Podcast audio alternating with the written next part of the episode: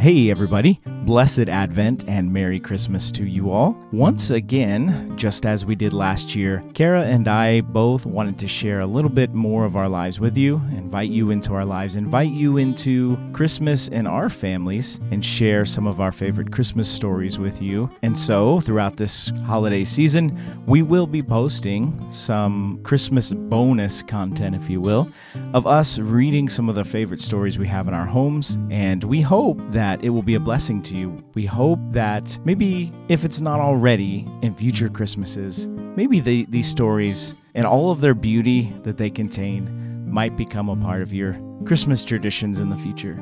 If nothing else, we hope, again, the stories will help you draw near to one another and draw near to Christ this holiday season. That said, I hope you enjoy the Christmas story from the Gospel of Luke. In those days, a decree went out from Caesar Augustus that all the world should be enrolled.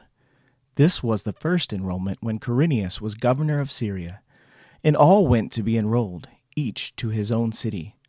And Joseph also went up from Galilee, from the city of Nazareth to Judea, to the city of David, which is called Bethlehem, because he was of the house and lineage of David, to be enrolled with Mary his betrothed, who was with child.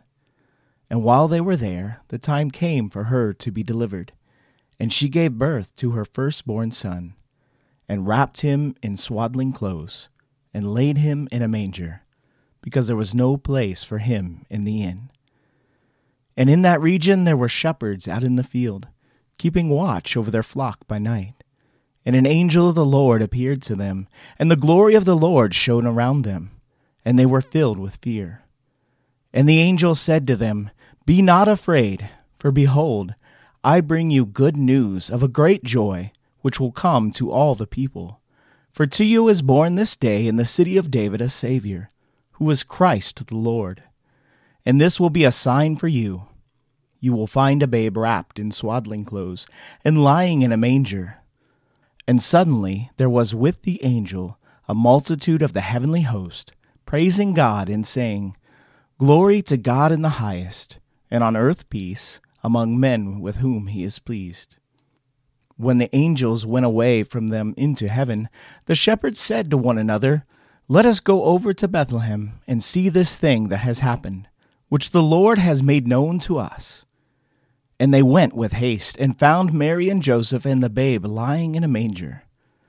And when they saw it, they made known the saying which had been told to them concerning the child.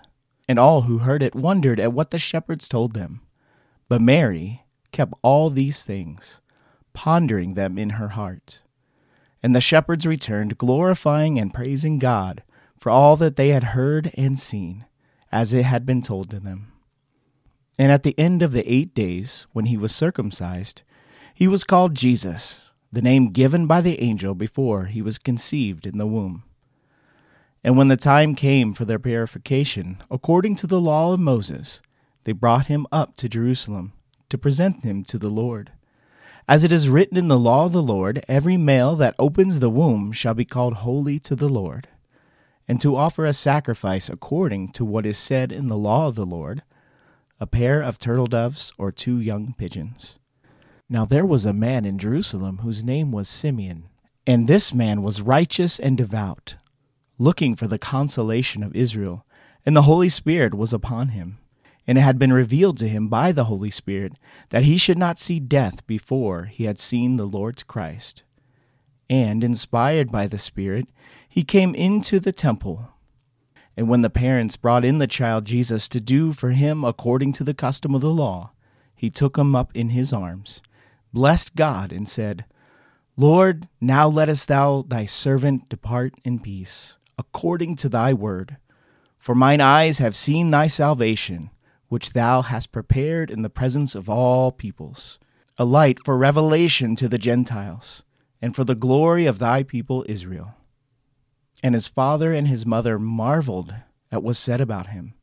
And Simeon blessed them, and said to Mary his mother, Behold, this child is set for the fall and rising of many in Israel, and for a sign that is spoken against, and a sword will pierce through your own soul also that thoughts out of many hearts may be revealed. And there was a prophetess, Anna, the daughter of Phanuel, of the tribe of Asher. She was of great age, having lived with her husband seven years from her virginity, and as a widow till she was eighty four. She did not depart from the temple, worshipping with fasting and prayer night and day. And coming up at that very hour, she gave thanks to God, and spoke of him to all who were looking for the redemption of Jerusalem. And when they had performed everything according to the law of the Lord, they returned into Galilee, to their own city, Nazareth. And the child grew and became strong, filled with wisdom, and the favor of God was upon him.